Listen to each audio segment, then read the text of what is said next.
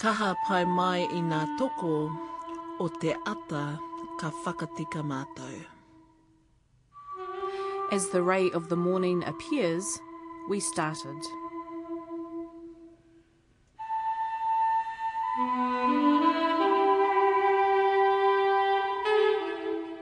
E nā iwi e nā mana e nā kārangaranga maha nau mai ki tēnei hōtaka a te ahi kā. Ko Maraia Rakuraku ahau, I'm Maraia Rakuraku. And I'm Justine Murray. Welcome back to Te Ahi Kā here on Radio New Zealand National. This week I'm in a paddock with Dr. Nick Roskruge, aka the Potato Man in the Manawatu, harvesting Taewa Māori, Māori potatoes. Good, good lot of spuds that you're pulling up. It's probably better than what we have been uh, pulling up in the other areas. Because there's some new diseases that have come in and this is probably one of the better ones. We'll hear from Nick and some of the whānau who helped out on the day. And in our archival segment coming up, it's 1987 and a newly established course in Māori journalism has begun in Rotorua. We need to get Maori people not only at the reporting level but also into the management level to chief become chief reporters and news editors because often it's at that level that things go wrong. Hmm, the question is today, has that changed? The tutor of that course at the time, Ahorangi Genesis man Chris Winitana, and a couple of the students coming up soon. Nā reira whānau mā, koe rana kōrero mō tēnei haura. That's what's coming up in the next hour.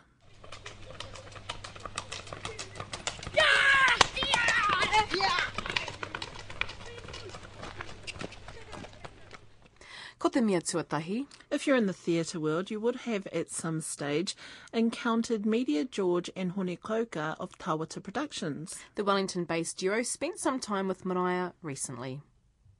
Kia ora, ko hone kouka hau, uh, Ngāti Porou, uh, Ngāti Raukawa, uh, Ngāti Kahungunu, uh, Ngai Tahu, uh, uh, Oku Iwi.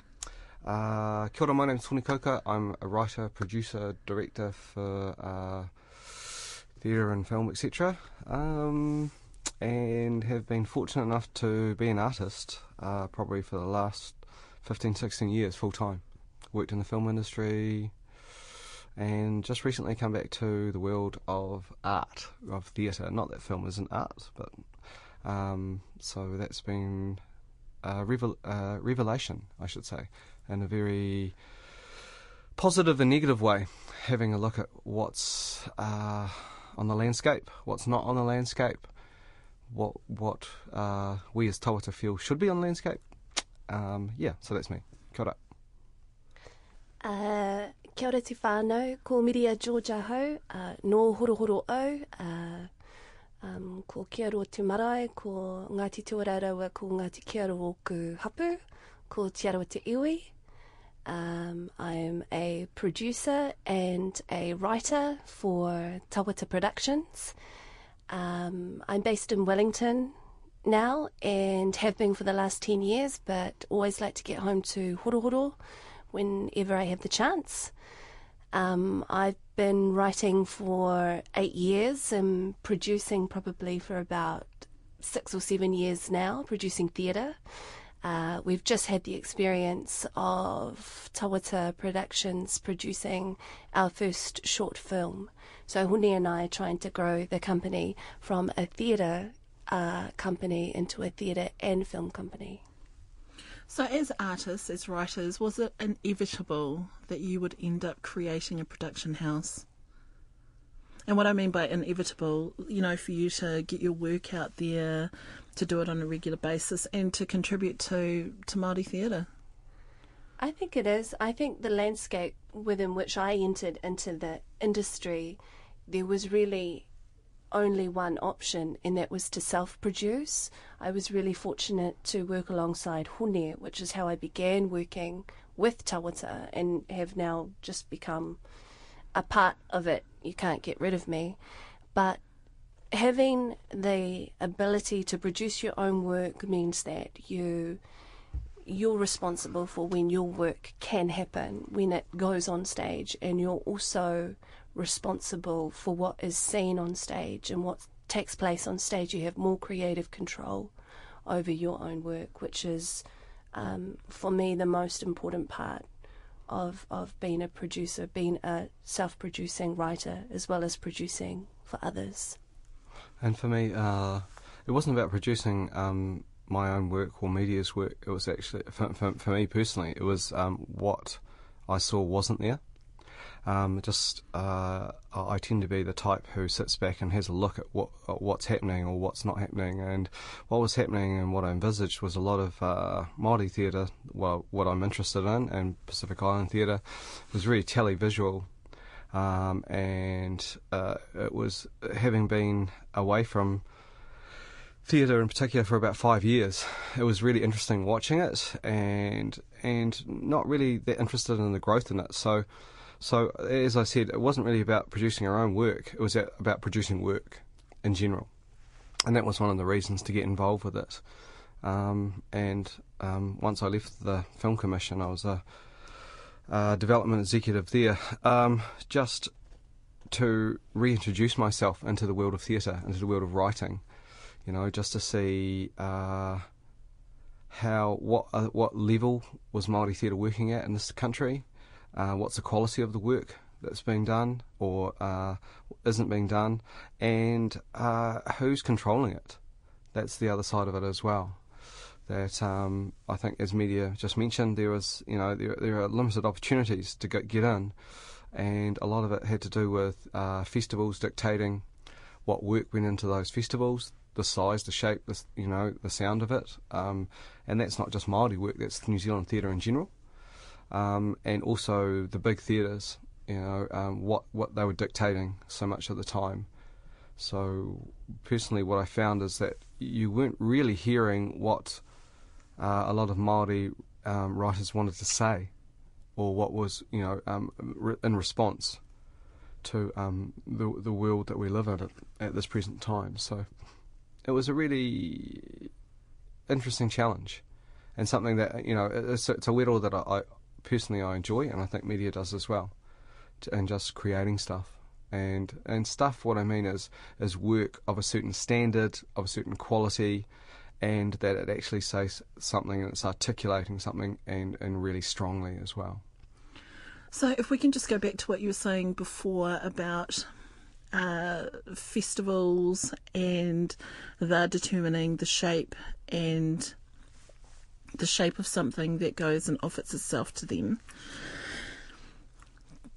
Does that mean that what they're then doing is determining what the audience is actually seeing? So, if you're a Māori production house, or if you've got a story that maybe doesn't quite fit in with what a mainstream expectation of Māori story is, Yeah. that creates other layers of um, difficulty around stereotyping, around um, tikanga, around the kaupapa of a project? Yeah, totally. Um, uh, if I can, yeah, uh, uh, I, I mean, what what our own artists have to take responsibility for this as well. You know, a lot, um, just sitting back and watching what was happening, um, a lot of people just wanted a gig. You know, uh, let's be very, i being very honest about that that people were determining their art by just scoring a gig and getting it in there. Um, what I meant by the festivals is that look, they're a great vehicle, but they were starting, as I think what you're alluding to, they're starting to dictate um, what work was created. Um, a lot of it had to do about the size of it. You, you know, um, there were so many small two-handers or one-handers rocking around, and you're going, how as an art form can you expand and, and develop from that? You just can't. Um, yes, there were exceptions with bigger pieces that were put put through, um, but they're exceptions. So uh, you know that's uh, th- there was a shift that direction, and, and personally, I feel there's a need for us as artists to take more responsibility Yeah. and more control. But then it's also having responsibility to the community Yeah, that you're writing Yeah. and portraying, isn't it? yeah, Yeah. yeah. Yeah. A good example of um, something that happened with Tawata last year was a festival director with one of our shows, um, which is a show that many of you may have heard of, He Reo Aroha. I know you've interviewed Jamie and Carly um, last year. Uh, a festival director was considering to have the show take place in their festival but the first thing they had to do was change the name. And of course, the name had to be changed into Te Reo Pākehā. A love story is what he changed it to. He'd made that decision himself and then began to contact other people um, about a play called A Love Story. Um, again, one of the first edits that he wanted of the play was um, to shorten a monologue by one of the characters' uncle. Um, and the monologue was all in Te Reo Māori. Uh, it's it's up to us, it's up to Tawata, and which is what we did to put to put our foot down and just to ensure that if they're going to commit to this play, this show, then they have to take everything with it. It includes a Māori title and it, it includes monologues in Te Reo Māori. Um, you know, and these are really, I mean, for us, I guess we had always considered them to be really simple elements of the show. Uh, but do they important. end up becoming bottom lines? And that does was, yeah, was I mean, line. it was never a problem yeah. um, overseas. No. You know, the play had gone to Canada and had gone to the States and, and Australia, and it wasn't an issue at all. It was only when you come home. And why is that? Ask him. And do you yeah. find that being, do, have you found that being that staunch has uh, limited opportunities for Tawata Productions? No, no, far from it. Or, you know, perceived to be staunch? Uh, yeah, there, there is a perception. Yeah, yeah. and it's funny, There yeah. is a perception, and I just think you should meet the rest of, you know, the whānau. you should meet our aunties. You like, want to see staunch? Exactly, and yeah. it's, I think, uh, in the case of that festival director, I really think he's underestimating his audience, because I, I believe that there is an audience out there, and uh, he's maybe a little old-fashioned and thinks that his audience are not going to be able to come to a show that has a Māori title. But Miria, why? Uh, I mean, does it just apply to theatre? I mean, you have opera touring the world yep. for for centuries. Yeah. yeah. In different languages. Yeah. Yeah. yeah. It's because we're here in Aotearoa. Yeah. That's yeah. where it comes down to. And so it, it's that it, racism may, that still exists. It's personal prejudice in regards to things Māori, you know? In, in regards to the quality of Māori art. And it doesn't really, you know, one of the things uh, personally, again, found coming back in is, oh, right, we have to prove again how good we are, that we're better than everyone else. Mm. And that's always a mantra that just kind of run through. And and actually, at times, it gives you the tenacity to drive through things. Yeah. It gives you the tenacity um, to take bigger risks and going, okay, we, and, and it's exciting to take those risks. That's the thing. Um, coming back into the theatre world, there wasn't the the realm of excitement there that had been there previously, and it doesn't mean that it's because there was a venue or anything like that. It's just it's artists. It's up to the community itself, and that's one of the big things with Tawata is about us pushing hard to create a community. You know, pushing really hard, and and being eh, open to, to others coming in and going, look, once you're part of this whānau, you're part of this whānau, you know, um, we, and um, to upskill people to ensure that they can stay in this art form as well. That's one of the things too, that people drop in and out of it.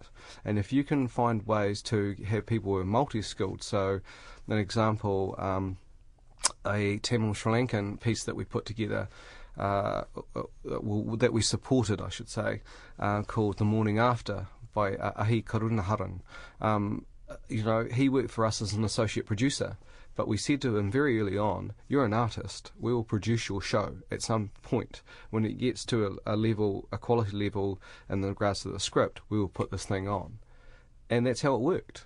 So therefore, there you've got someone who can work as a producer as well as an artist at the same time. So they've got they're multi-skilled. There's more likelihood that they will remain in this art form longer. They'll gain maturity. They'll gain experience. Through experience, you know, you you gain wealth and you gain strength.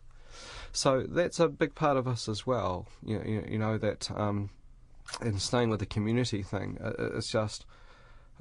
It's a. I think the word that keyed in for me is responsibility accepting responsibility. You know what responsibility is.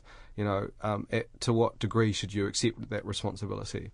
Um, and I think I can speak for Miria is that we take it really seriously our role. You know, and yeah, and, yeah, like you, people laugh. Go, go. You guys are hilarious, and and that's good.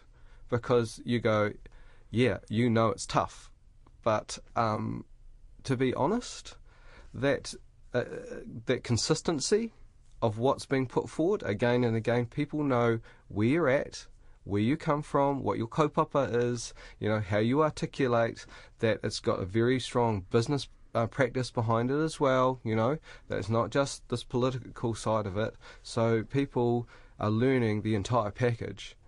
That um, I think what we are finding is that there are some organisations who aren't used to people or artists pushing back and going, oh no, that's cool, we don't need that, and you, you know, because as I said, you know, a lot of it, we have to take responsibility ourselves. And to be honest, you know, there may be occasions that you may not score a gig, but in the long term, you may get something because you held out and you stayed staunch with it. You will have that credibility, you know, within your own community. You'll have your credibility within your own practitioners that they go, I know where these cats stand. This is where they stand, and I'll I will roll with them as well. You know. I will support them. So, from what you're saying, Hone, it sounds like it's a lot of self monitoring and self management. I mean, but who do you measure yourself against out in the community? I mean, out in the in the industry. or is it your experience through Taki Rua? I mean, how do you measure yourself? Basically, uh, again, having looking at the landscape and seeing what's not there, and what what practices aren't being followed. You know, it's not that everyone else should follow the same practices that you, but you can see things quite clearly and going, that's not working. You know, um, that has got, uh, you know, with some companies, that has got a practice that doesn't work for us, that we believe doesn't work for our people. You know, we there's a constant need that we, the both of us do, is that we re. Uh, constantly look at ourselves and going, this is not good enough we need to do this better, we need to do that better, we need to work in this area here. We're not actually communicating to these people here. We really need to do that. You know, and it's hard work. Yeah. It's time consuming, but that's all we're doing at the moment, you, you know. And a lot of people are coming on board because they like it. They like what it is. It's very clear mm. what's being articulated. It's very open in regards to it. Um, we have to keep working to keep that openness, or the, even the perceived openness, out there for the community. Um, just find that a lot of the time the community is small-minded, and you just keep pulling people in. If they don't want to be dragged in, that's not that too bad. You know, we're going to stay open and keep inviting you and keep putting it out there because that's what we've been taught. That you, you, you know you don't shut things down because the, the more you shut things down, the smaller it's going to get. The bigger you are, the harder you are to stop. And that's what we're building is momentum, is, is really what it's all about. And building whānau. And whānau, mm. yeah.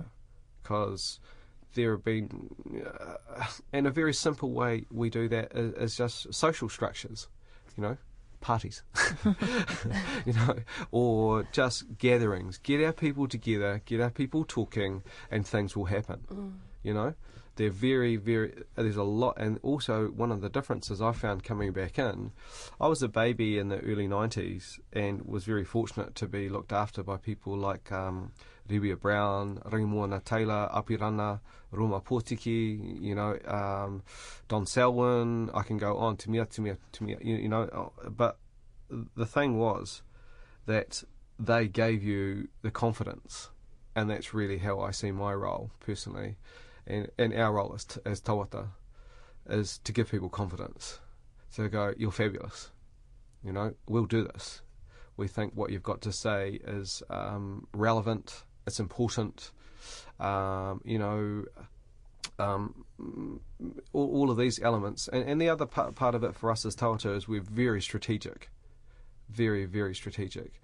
Um, example, as Miria said of He Reo Aroha, um, is let's let's create a calling card that's really um, so open and welcoming. It's not funny so that there's no non-Maori audiences are, are just relax with it. They go mm. with it, and you go, mm. oh yeah, these people, this is easy. We can go with these people. Yeah. So I mean, I'll hand it to Miria. Well, it's it's interesting when you like how when you describe He Reo Aroha, that's exactly what the show is, and yet what we came up against with that festival director is what we're facing all the time here. And that was one of our most accessible, friendly, warm, loving shows. It's a romantic comedy. It's a musical. Yeah. It's so inoffensive, and yet there are still continuous barriers. But I think the best thing is, like what Winnie was saying, because we're constantly checking in with ourselves, we're checking in with um, the tawata whānau. Once we know we have a strong whānau and we know we have strong methods of working, probably the strength of tawata is that we have this arm that tours internationally. And so then we can take our work onto a world stage and just see how it measures up. And these are both in uh, indigenous world stages as well as mainstream stages. And so you get to you get to see both worlds and how our work compares and, and what we may have to do or don't have to do or just um, continue checking ourselves to always ensure that we that our work has a quality, that our integrity is is firm. It's uh yeah, it's been exciting times, Yeah, exciting it's- times, it's but always in- challenging. incredibly exciting, and and also um, get coming back into it, it, it was um, I'll give you the example of just being a writer. You know, um, I hadn't written something for about six years, and was incredibly nervous when a piece of mine went up last year. Going, okay, are you any good at this? You know, um, you've got a, a pretty much a rock star cast there who's who support you with it. Um, but are you any good at this? And it taught me to go. We do not have all the information. We do not have all the knowledge. We do not have all the skill base. You know, so constantly look to those people. If you are not strong in, in tikanga, ensure that there was someone there who is. You know, and that, um, as I said previously, that, but that's not their only role that um, you know, yes, that's their strength, but what what's their weakness? How can we strengthen their weakness? Uh, you know, and so it's constantly a two way thing. Yeah. So um, that's kind of one one big way of, of looking at it. That, that you don't have all the answers. And, but as Tawata Productions, you're operating on all different levels, aren't you? Yeah. So you're building, conf- you know, you're building your whānau like in a practical sense Yeah. of Yeah. lighting design, producers, Yeah. directors, Yeah. writers. Yep. Now, one of the ways that you are building writers is in a festival, the Yeah. Matariki Development Festival that you have that you have around. Yeah, 2011 is the um, is the second year of the Matariki Development Festival. It's an international Indigenous playwrights festival, which basically means we are developing three new plays, two by Māori writers and one by a First Nation Canadian writer.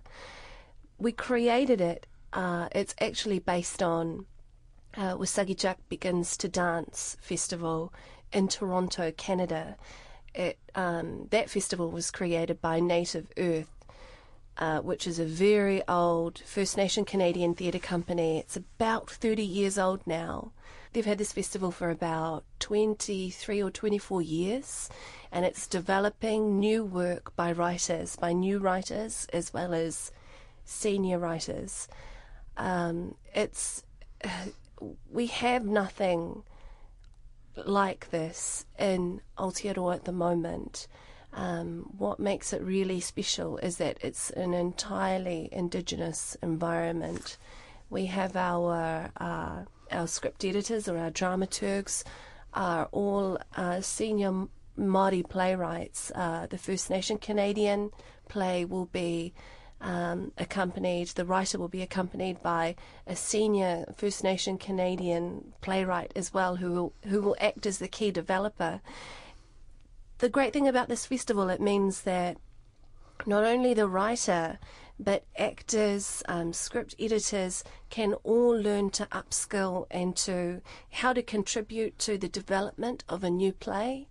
Uh, every healthy theatre community uh, has new work. If you don't have new work, you have to ask yourself, what are you doing wrong? Because if there's no new work, then it's not reflecting uh, the stories um, and the, cha- the challenges, the issues of your community right now. That's why for Tawata, this festival is so important. Uh, this year we have uh, Hineka Mako, uh, with her new play. She's our, uh, our new playwright, as well as Jamie McCaskill with his new play. He's had more experience. He's been writing for um, quite a few years now, but it's just it's just a platform to sh- ensure that new work can be developed safely. I think if you talk to a lot of um, not only Māori but um, just non uh, Pākehā playwrights, probably most of them would have been in uh, uncomfortable situations where where you're you're not feeling safe creatively. That um, yeah, it's it's just Where you have to defend we a position or an action Exactly. or something, and you just don't feel you have the energy to keep on doing that constantly. Exactly. It's difficult to try and develop new work and new ideas when you're constantly defending your perspective or having to educate those around you as to your perspective And that it has validity. and Yeah. that it has validity. So it's um yeah By, by the very existence, it has validity in regards to what we, we're you know putting forward, and that's how it works. Um, yeah, as one of the old boys, um, it's really exciting just seeing the kōrero that people have to say. You know, what what's important to people, that they will pour hours into creating this thing because they feel that this isn't something that needs to be said, that's something that needs to be seen and um, that's one again. Miria is correct. That the jewel in our crown is the Matariki Development Festival. And for a burgeoning talent, it's again, it's contributing to, to the confidence of Totally. the writer. Yeah. That you know what I have to say Yeah. does have value. Yeah. Totally. Yep. And um, the intention for us is that it's not. It has to have a practical element. Everything needs to have a practical element, as in. Let's see. Let's get this to a certain point, um, but also it's about yeah. It's totally about confidence. It's totally going. Okay, do you want to do this again? And 100% of people said yes, I do, and that's what you want. You know, you go, so they'll, they'll do this again. It was a good experience. It was a, a, a nourishing experience for them, but not just for them, but in, in general. Um, having the First Nations people there as well, um, you get they've got a different sound to us, you know, and that's really important. It's really important for us not to get so uh, almost to the point of being smug in our own in our own sound that we're important and everything like that, and that other Indigenous people, um, you know, have a different way of approaching things, and and very much last year's experience was a great that it was a learning process both ways. You know, the Canadians were just blown away how how raw and uh, how gutsy we are. We'll just jump in anywhere. Um, and our people were really interested in um, just the, the distance, the sound. You know that the the work that was put forward almost um, not replic- replicated, but was close to it. The landscape. It's a massive country, yeah so the way that they approach things is quite different from us. You know the um, the climate, etc. Um, yeah, I mean, the other thing this year as well is that we've um, been talking with an Aboriginal practitioner, so it's really important to have those different edges because But you have those relationships too, don't Yeah, you, with other totally. Indigenous Yeah. that you would have connected up with at various festivals Yeah. and different events that you've been to at the same time. And those those networks, those um, relationships always need continuous nurturing. I truly believe that we're on the cusp of a wave of something um, exciting and incredible, and that I want to be part of it. And that's one of the reasons I personally want to get involved with this thing because you can I can see something. I, I was fortunate enough to be there in the '90s when there was the first big wave, and just went, "Whoa, okay, I've seen this before." Um, but There's it's just been a bit of a lull. oh, there's maybe. been a huge lull. Yeah, There was when I entered um, when I entered into um, Māori theatre. Um, And what time was that Miria? That was that was a couple of years ago, maybe 2002 or three. It, there was it was a very barren landscape. Yeah. And ringing in my ears were the you know the golden stories of the 90s, and yet somehow we had come to a place where there was. Um, you know, I think we were beginning to see a complete desertion of Māori voices, Māori work on main stages in New Zealand. It was a very barren yeah, time. because we weren't controlling it. That's what it was. Like Maori aren't controlling That's it? right. Totally. There was a, there was uh, I'll give you an example that, that we were the top top end of theatre in the country in the mid to late nineties. You know, I don't have any any problem saying that at all. We were leading everything and everyone. We had new writing. We had this energy to us. Um, the bigger theatres started to pick it up and started to produce their own shows, and then they couldn't work out why it wasn't doing the same thing. It's because we weren't leading it. It's as simple as that. Because that, that, it- what was being created was something different. And so, therefore, when you've got it Māori led from the top to the bottom, it makes such a difference. Um, it's, it doesn't always work, but 99% of the time, it gives a totally different sound than if it's not led by Māori. If that makes if that makes sense. So, So, could that be assisted by having a dedicated theatre space, Hone? oh, space will do it. I, I think it's people, you know.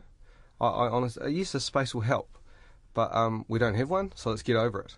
You know, let's actually create um, uh, uh, um, let's create work first before saying we need a space to create work. Going, that's just an excuse. No, you need the stories. Yeah, exactly, exactly. And people people are what create that. So that's kind of how I look at that and going, yes, a space would enhance everything. There's no denying that. But actually, we have to start to dominate and we have to start to get out front of everyone else again. And the only way you're going to do that is by creating something that's not there, something new. What about the regurgitation of pieces that were that have been out for some time, or you know they were first Restaging pieces? Yeah. Yeah, okay. Um, when you look at most other theatre companies, they only restage something because it's a classic. Yeah? What classifies a classic? Or, or what classifies a classic is something that still um, has resonance o- over today's um, climate. You know, uh, example, the Pahuta tree has resonance because it was groundbreaking. Yeah? Okay, so that's one of the reasons why you really look at those sorts of things, and also looking at them and going, what does it say about now? Mm. Is it articulating something about now? You know, why are we putting? You know, you constantly need to ask those questions about why is this coming up now? Why does this need to be done now? Why why is this more important than a new voice? Yeah. Yeah. But again, it's it's also different models. For us, we're we're, we're different. We want to do new stuff. Yeah. It's so exciting, just seeing this being generated and seeing this being created. Um, and and as I said, I've been fortunate enough to be in a position when was with Taki Rua with uh, Tanea Heke, you know, um, and just going, let's lead this. Let's show these people something different they've never seen before. And people liked it. Audiences liked it. You know, we were f- streets ahead of everyone else. Everyone wanted to come in our direction, and that's that's what I think we as Maori are very good at. We're very very good at leading it because we don't have the same rules in the Western sphere as everyone else. So we don't need to play by their rules. We can recreate them for ourselves. That's why, for me as a practitioner, when I saw the play Fatu Naro Naro by Hiara Hou, um, I was just blown out of this world, going, "Whoa! You guys have got everything and anything, but it's so so Māori. It's not funny." And just going, "Okay, I get it. I get what I can do here. I can just change the rules constantly." And that's something that I, uh, as I said uh, really early on, the televisual thing, going, why are we stepping back into something that's comfortable when actually, if you want energy, if you want people to come, just keep, we have enough experience right across the board. There's no longer any excuse not to have Māori directors. There's, you know, we have some of the top end directors in, in this country. You know, Rachel House, Katie Wolfe, you know, Christian Penny at Toi Whakaari, all over the place. There is no excuse now. Our people, because it gives, you know, the whakaaro is all about us and from our, our point of view. So uh, it's, you know, but again, you cannot make or, or force others to follow that way. Yeah. And that's what we want to do. Yeah, and I, I mean, my opinion is I don't think there is really a need to restage works, um, whether they be classics or not, at this point in time. I feel like there are so well we can see we talk to them every day. So many uh, new writers, so many established writers, so many actors who have ideas to write, or producers or stage managers who also have ideas for stories. There are so many people there who have stories that they want to tell that it almost feels like an excuse to draw on these older lazy? works. I do think it's lazy because it does take a lot of time, a lot of money, a lot of skill to uh, develop new work. There's a lot of personal investment in those new writers. But how else are you going to develop a healthy community, a healthy theatre community. if you're not community. going to put time into it. Yeah, and serve your community.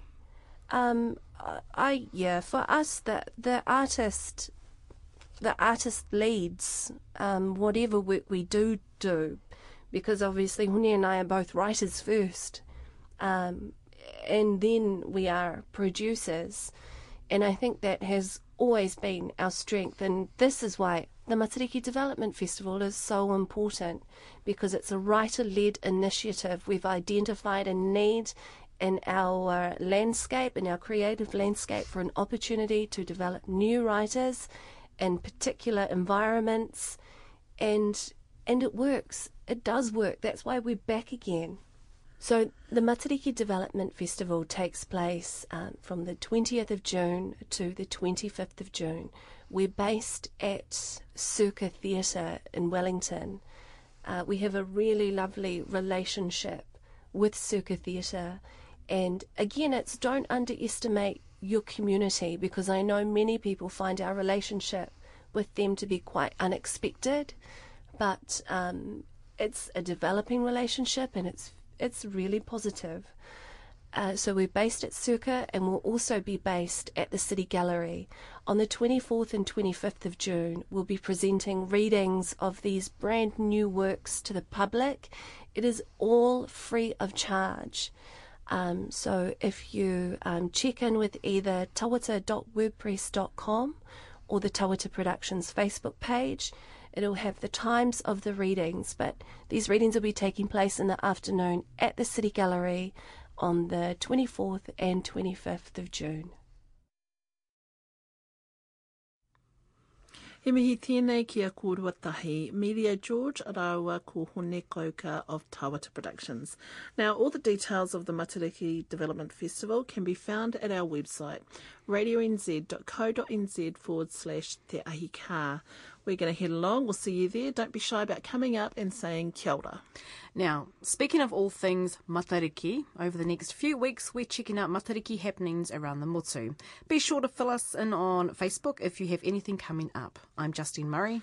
And I'm Maraea Rakuraku, and this is Te Ahi Kā. Throughout our country are place names that memorialise events. Now, where I'm from, there's Katikati, or Te Katikati a Tamate Kapua. Katikati, the Māori word, means to nibble, and Tamate Kapua is the name of a tupuna.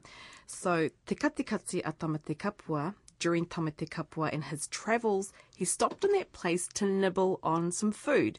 So, Te Katikati, the nibbling of Tamate Kapua. A hill close to Porangahau, near Waipukurau in Hawke's Bay, Kahungunu, carries the longest place name.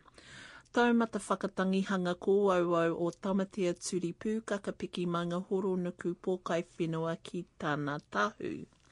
The summit where Tamatea, the man with the big knees, the climber of mountains, the land swallower who travelled about, played his nose flute to his loved one.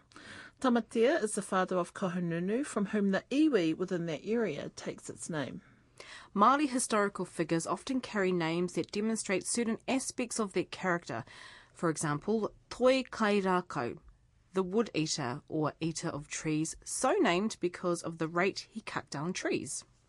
Even today, there are names that stick. So if I said Potato Man, I'd think Nick Roskruge, the Massey University based lecturer, is all things Taewa, Māori potatoes. We met him a few months ago when I interviewed his doctoral student Zersha Farimate, who's studying the nutritional benefits of Taewa Māori. Justine visited again recently and joined in the harvesting of this year's crop. You've been harvesting today. harvesting to get the last of our crops out, but we've actually been this morning in another paddock, so we're just coming to clean up this paddock. You'll see, but we've got a few rows of taewa just to take out, and um, there's some good puha there as well. So we're gonna, I'm gonna do a big pick of that before we get too far down the track. So you'll be able to catch up with these young ones and their uncles, and they'll Are there lots of varieties of Taewa being grown here? in, in this paddock, um, there was about four plus one Pākehā one, just as to compare. We just had to mix the Pākehā one so that we could see how well they were doing compared to the Pākehā one. But a, a good crop in here, nice crop. So the main one we'll pick is Tūtaikuri, and the other one, um, the Waiporoporo, are the two main ones that we haven't dug yet. So you'll, you'll see soon. The two taikuri is uh, sometimes piru piru as well. Sometimes Irenika. Urenika. Kia ora. Ure nika. So Dr. Nick's going to pick him some puha, some puha reka. This was an irrigation trial. So they did different rates of irrigation to see the difference in, in Right. the, the end yield. So this was an irrigation trial. But um, we dug it a few weeks ago and now it's just tidying up what's left, what we hadn't taken out the first time. So um, then we let the paddock get cleaned up, let the sheep in to clean it up.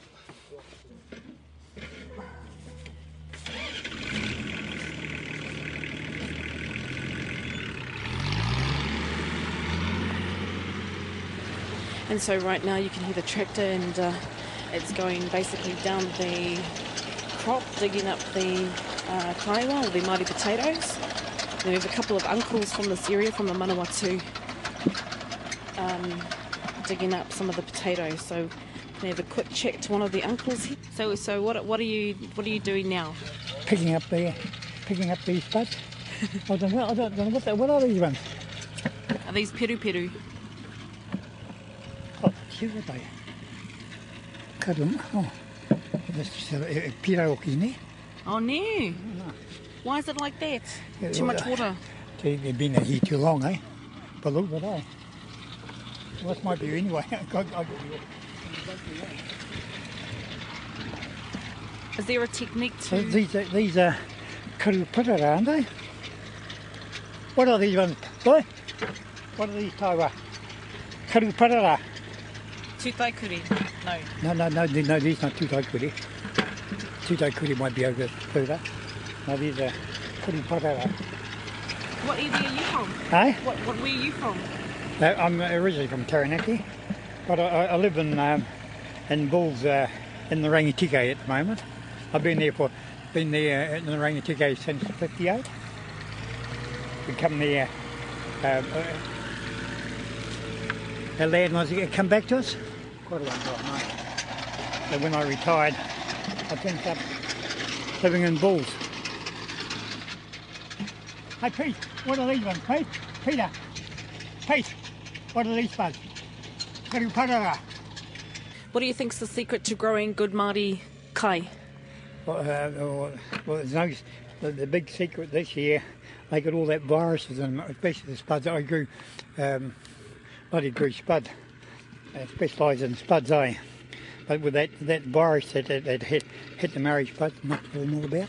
Um, well, in the one that they got now, one year, and all, all the marriage spuds that I grew at home, uh, well, they were bugger all, eh? But went went very many, and the ones I grew up on the Mariah at Rata, I get none, nothing under them. Uh, all Māori spuds, uh, Karuparara, uh, and uh, Huakaroro, and all they got on them, little spuds like that. Oh, It was it was that that, that virus so that very, they very, contacted very today. Um, Were they edible though?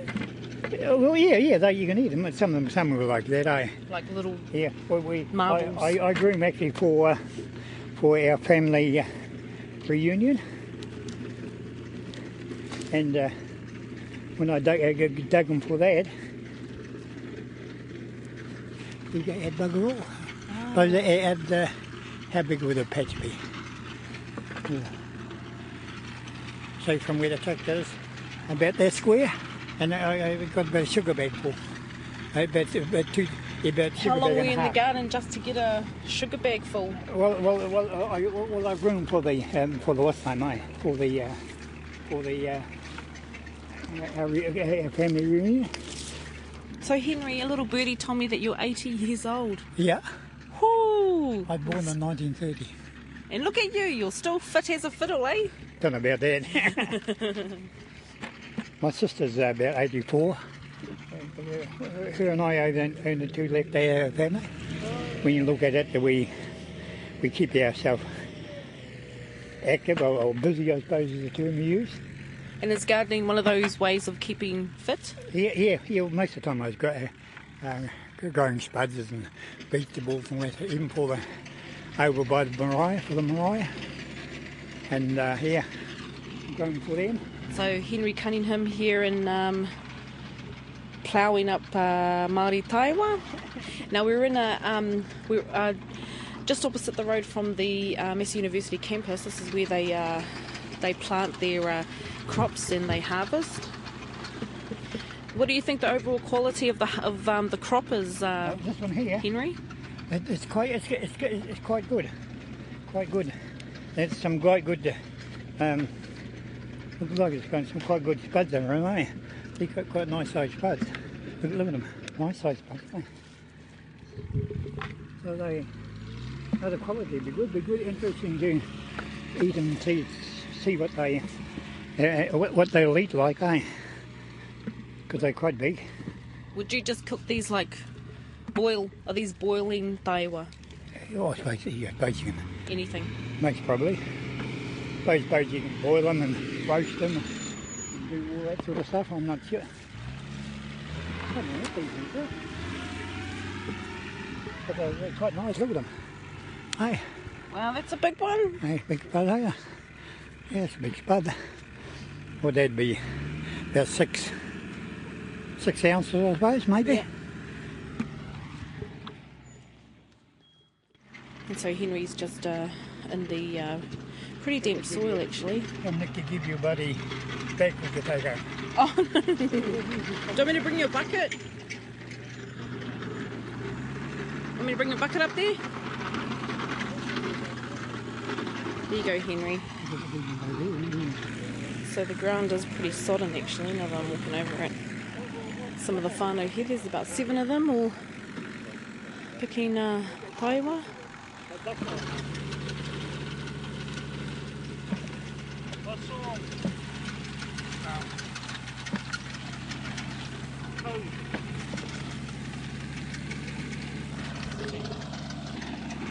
good lot of spuds that you're pulling up. It's probably better than what we have been uh, pulling up in the other areas. Because there's some new diseases that have come in and this is probably one of the better ones. So are, the, are these crops susceptible to some of those diseases? Yeah. Yeah. Do we know what it, what disease it is and how it's formed? It's, uh, I'm not the scientist, but, but uh, it's a type of psyllid that bores into the stem of the potato and kills it. So from the roots. Yeah, it- it bores into the plant and kills kills it, and anything that grows down the bottom is kuamate. What type of taewa is this? To me, it looks like a uh, a variety we call uh, karupareda. Oh, karu parera. Yeah, I think it is. So it's a small, average-sized purple potato. And normally, normally it's got light-coloured eyes, but it's These are moi moi. are they? The dark moi moi. Oh well, there you told you. I just saw some white on the eyes on some of them. Moi moi? These are moi moi? Is the soil in good condition, Matswit? Just the, the texture of the soil? This is Yeah. where we were before. It's uh, it's too wet. You know, it's. Uh, Yeah. So if it was more drier, you would it would be easier to. Um, I think we're, we were a little bit late in the season. Should have dug them earlier, a month earlier or something. you got any stories about when you were at Tamariki about um, any recipes? I don't know about recipes, but we always, everyone in our area had a garden. And everyone, we, we, we were a farming family like a lot of us in early days. And everyone had a, I suppose, a garden about an acre, each household. So you grew everything from, from taewa to kumara, watermelons, everything. Corn, yeah. But I think everyone did in those days. So. And how, in your opinion, have taewa, the size, the taste, the textures changed over time? Well, it's just an opinion, but I think the new varieties they they're actually made to increase the tonnage to me, and sometimes they lose the flavour of what the earlier varieties were. That's me. Ko Yeah. au tēnei. Yeah, ka, te pai. Ko Peter Richardson a hau. Uh, uh, no Ngāti Raukawa me Ngāti Tūwhare toa. Uh, he paku anō no kahungunu me te ati au nui a Paparangi. Oku mātua.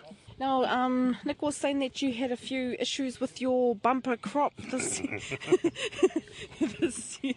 No, well, I think it is that new disease. It's potato psyllid, what they call it, that, and it's a fly that um, lays eggs on the potato stem when it's when it's flourishing and growing, and how they come into flower at that stage, and then they bore into the into the stem of the potato, lay their eggs, and then all these little uh, aphid like uh, like um, babies, I suppose. Their young feed on the plant and kill it. How rampant or how often is this psyllid bug cropping up? Uh, I think it's only been in about the last three years and that I know of, but, but it seems to be spreading throughout the, the Mutu. Um, but they seem to be finding different, um, you know, different sprays, if you like, or different ways of trying to combat it or kill it. But it's, yeah, it is, it's prevalent in our area. Oto, what do you think of um, Dr. Nick's mahi as, uh, as the potato man of, of uh, Manawatu? Oh, e pai ana mahi. No, his mahi's good because um, he's uh, found all these different varieties that are in the different areas in New Zealand that the old people have sort of kept, and he's trying to uh, um, increase the amount of seed so that everyone will grow them and that they belong to everyone. So it's, yeah, his mahi is good mahi. Um, there's a lot of varieties, you know, from different areas that um, that probably uh, you know, they're beneficial to us because we, we found them again, eh? That the old people used to grow. Yeah, so I don't know how many varieties he's got, but he's at different times, I'm sure he's got over 20 different varieties of Māori potato or more. Do you think Māori potatoes um, are becoming more readily available for, for whānau around Aotearoa who want to um, maybe turn towards from mainstream potatoes to, to Māori taewa? We hope we hope people do. We hope Maori do especially because um, he started some uh, you know some work with uh, schools um, so that the kids are growing them, growing taewa, and uh, you know like kura kaupapa and kohanga, Aye. so that they get an idea of growing them themselves and uh, become familiar with growing Maori crops. Yeah. So he initiated that.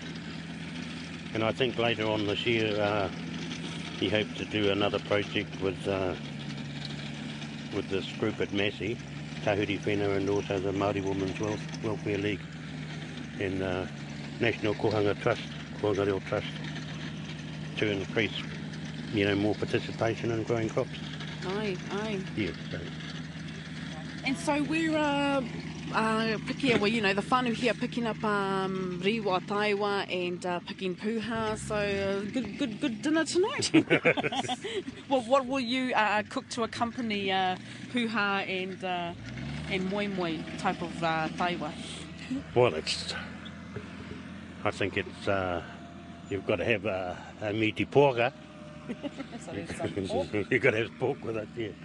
And uh, you know, with your puha and uh, and uh, taewa, might be a doughboy. and a dope with a flour and water, dum- Yeah, yeah. like a type of uh, Aye, aye, dumpling. yeah, yeah. dumpling. No, I'm sure they'll find a way to uh, have a lovely tea tonight, these young fellas. Especially um, ngā tai tamo o te whare wānanga āhua matakai rātau. Yes, hard work does build up a bit of a bit of a uh, appetite. Yeah, mate. Well, kia ora matua, I won't leave you uh, much longer. I'll let you get back to your to your marakai. Moi moi. And they were delicious too. Justine also hauled back some puha and we had a boil up too, neho hoa. Kia ora, Nick Roskridge no Tanaki Whānui. And we also heard sprightly 80 year old Henry Cunningham and Peter Richardson. We'll put some photos up on our webpage whānau mā. Head to radionz.co.nz forward slash te ahi ka.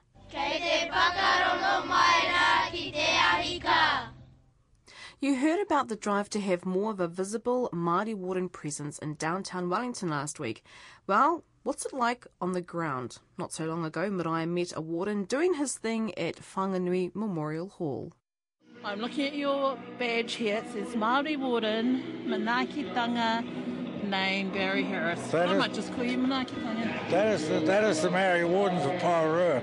I'm looking at you and you're clad in what I see as It's typical nu- Māori Warden gear. It is the number one uniform for during maraes and festivals like this, huis and tangis. Now, Māori Wardens are working tonight? We've got eight tonight. Do you always have that many? Not always. It all depends on how big the function is that we're actually doing or the hui. But we've been down and done the football match down in Palmerston the other day, and there was 30 odd Maori wardens down there Palmerston North, and we're split up into four groups. I guess what people don't realise, though, Barry, is that your work is unpaid. It is. It's a very. It's a demanding job, and it's unpaid. But I do it for the love of it. Do you really love it? Yes, I do. Working late at night, Yes. I've been having the, to deal with stroppy drunk people at times. well. I've been in the in the Mary Warden 17 years now, and uh, I've only just got my warrant about three years ago. I've been waiting 15 for it. So What made you join the Māori Wardens? just the love of the Maori people. Get You- Are you Māori? I'm half. Half Māori, half Pākehā? Yes. I've got two different parents. One's a Maori, one's a Pākehā, but, but they're both not with us no more. Yeah. But we're usually generally pretty pretty busy on, you know, for functions and stuff like that. So tell me one of the most frightening things that happened to you, that's happened to you when you've been working as a warden. I haven't struck anything yet so far. I've been lucky all these years. I've Yay. been crossing my fingers.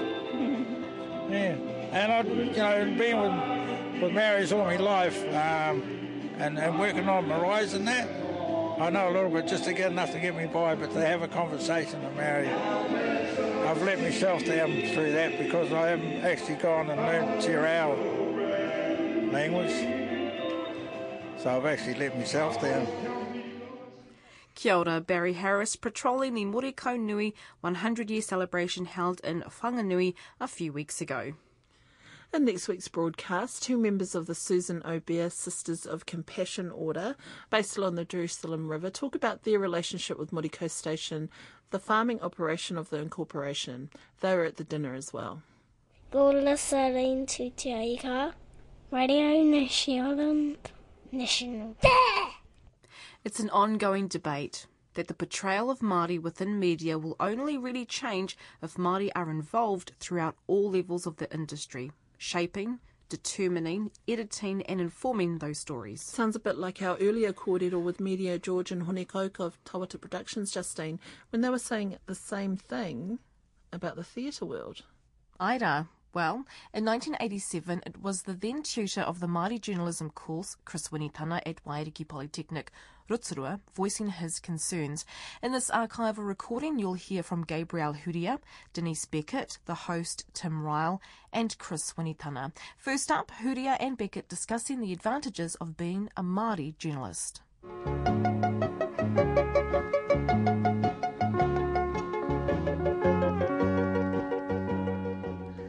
I think we're different in that we can report on Pākehā issues competently and we can also report on Māori issues and understand the backgrounds behind them.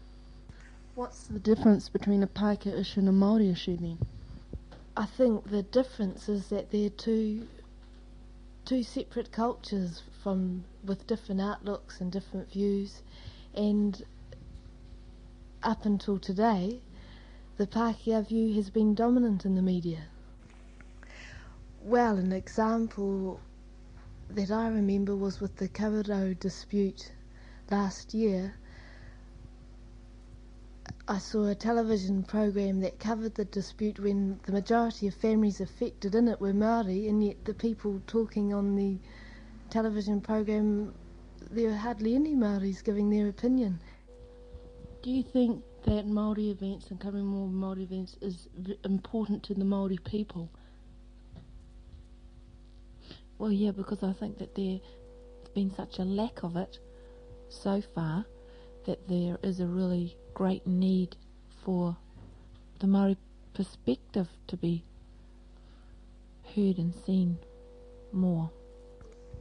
Then what support have you found from the Maori people? Have you been given support from the Maori people in helping to write stories? Yep, when I was uh, on my work experience and uh, a Maori person came in, I just knew by the look on their face that they were really happy to see me there, and uh, t- they felt heaps more comfortable talking to me than they would have otherwise, and and they and lots of people came back because they knew I was there.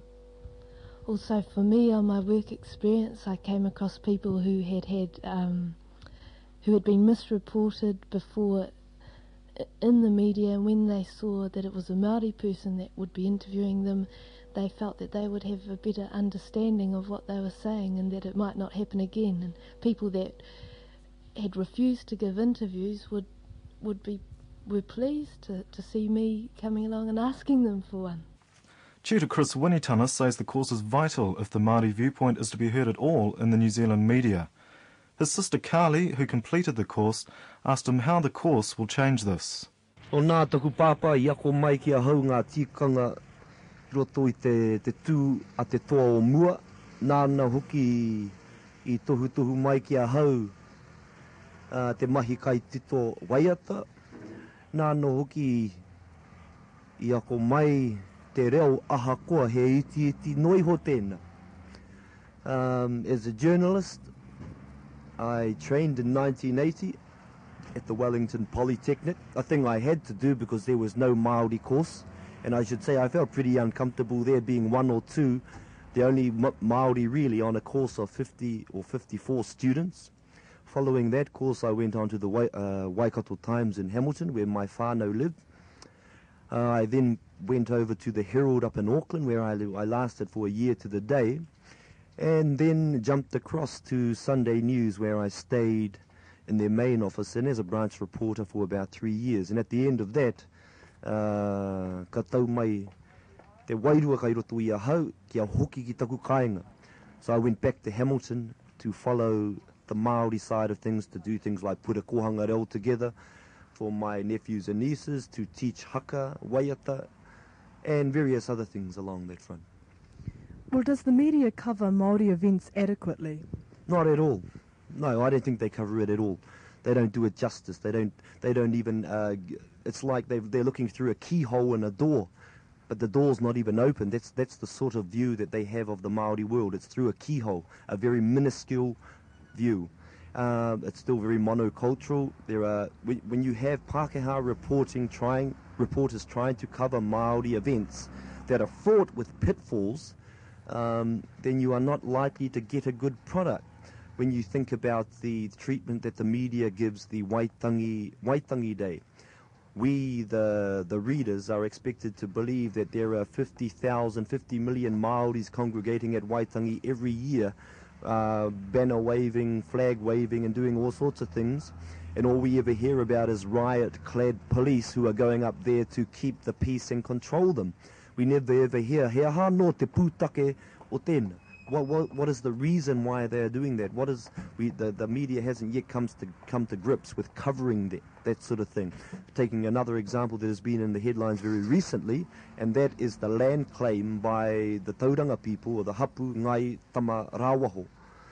Uh, we, the reader, would be expected to believe that the riot-clad police, again holding sledgehammers this time, that seemed to be the focal point of the story. What about is their land is their land claim viable? Has anybody gone back into history and dis, and to uncover what were the circumstances back in the turn of the century which led to their actions now? So the the coverage is very superficial. The, they a po whenua that was stuck into a ground to the ground. It's called a sacred stick. It is not a sacred stick, it is a po whenua with a whole cultural meaning behind it. And those things can't be watered down like that glibly, superficially. Um, there are possibly millions of other examples, but they all lead up, lead up to and end up at the same door. That is, Maori people need to be brought into the system to cover Maori issues for Maori people as well as to help educate Pākehā people.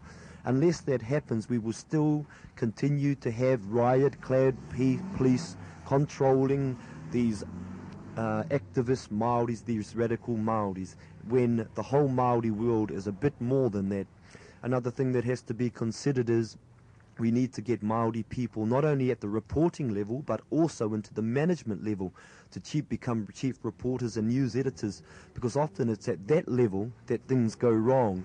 It is the chief reporter who will decide the worthiness of a piece of news. So to, to answer the question very simply, no, the media in its present state does not cater at all for Maori issues, Maori people, Maori feeling, Maori thoughts, Maori aspirations, Maori teha. So where does the course fit into this? Our aim is to produce those journalists, to put them out, to cover all those things. Well, what has to be done to get better Maori coverage? I think more support financially in whatever ways has to be given to the Waiariki course so that it is able to have the best tutors, the best facilities, to attract the best people to come and be taught the skills of journalism. Then they can be placed in the media, pushed into the media to, as journalists, to start covering, to start filling, bridging that gap that's been getting ever wider um, the further we go. That's what has to be done. More support has to be given to Waiariki. More, more of everything has to be given. People have to wake up to the fact that there are Maori people who are more than capable, more than skilled, who are able to be journalists, competent journalists, and importantly, bilingual, bicultural journalists. They can cover anything, every, anytime, anywhere. Just as a, as a, as a last thought for, for us all, I remember in my training what an editor once said to me he said to me, a general reporter or any re- reporter should be able to cover anything, anytime, anywhere. And you know what the real take on that one is? Only Maori journalists in this country can do that.